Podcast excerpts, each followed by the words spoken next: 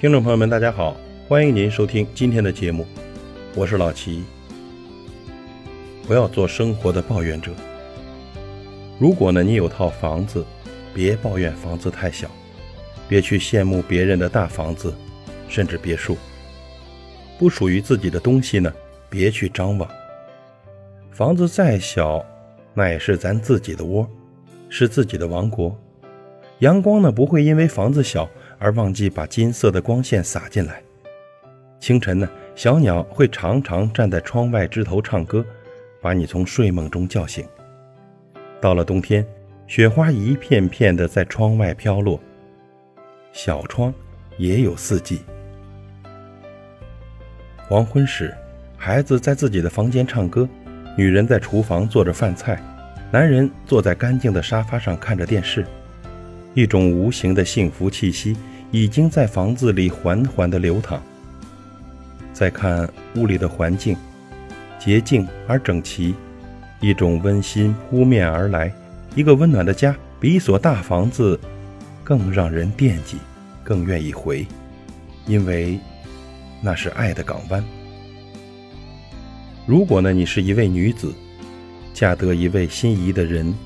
可婚后，你却发现自己千挑万选的男人是如此的平凡，无法让你过优等生活。真的这样，也别去逢人就抱怨自己嫁了个无用的人。去看看周围的人吧，平凡的人很多很多。那些你羡慕的女人，或许呢衣着光鲜，可背后大多藏着寂寞，藏着眼泪。自己的平凡男人，随时抬眼就能看到，那温暖的胸膛永远只为你一人敞开。可以把你当大小姐一样捧在手心里疼着，多好啊！一粥一饭是踏实，一草一木是风景，一茶一卷是回味，一陪一伴是温暖，而这些恰恰是朴素平淡生活的源泉。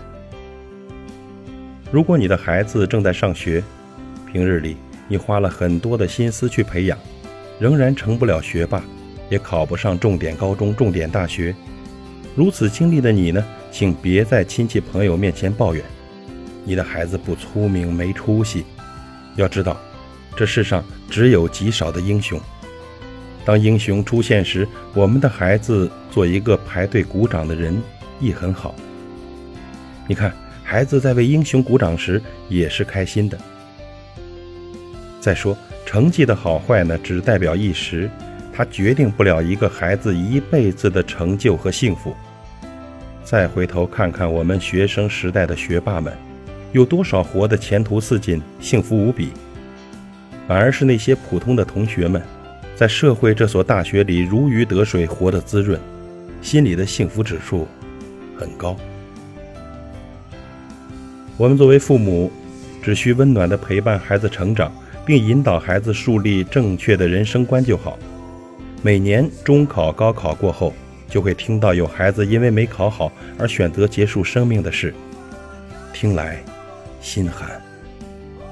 如果可以有重新选择的机会，那些孩子的父母一定会选择孩子做一个普通的学生就好。我曾遇到一女子。自从下岗后呢，整天抱怨这抱怨那，不久就离婚了。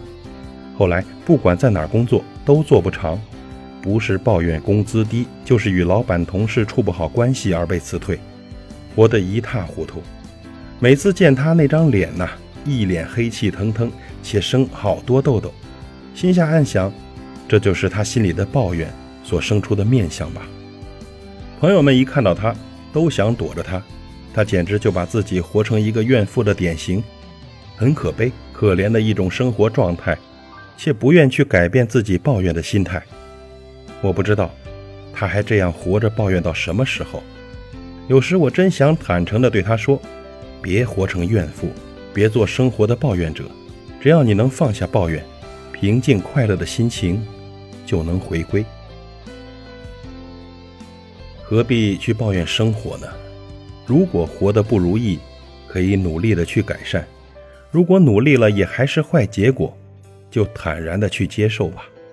人生总是苦一阵，淡一阵，甜一阵。苦涩是它的历程，清香是它的馈赠。人呢，都是这样经历过，这样活过，这样慢慢的成熟的。年轻的时候，以为心情快乐就是幸福，后来才发现，心境平静才是幸福。如果一个人呢一直在抱怨中生活，心境怎会平静呢？怎么体会到平和之处的细小幸福呢？相信没有人会喜欢一个抱怨连天的人。人们呐，不管你经历何种生活，请少点抱怨，多修点平静心。偶尔呢，抬头看看天空，看看白云，听听小鸟的叫声，欣赏欣赏路边的小野花，你就会发现呢，生活处处有风景，心情呢。也会慢慢的变得愉悦起来，这样呢，一些好运或许就在转角处和你不期而遇了。正所谓，花开花落是风景，起起伏伏是人生。感谢您的收听，我是老齐，再会。